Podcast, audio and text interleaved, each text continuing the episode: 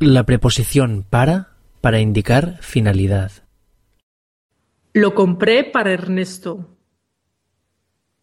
Te llamé para saber si estabas en casa.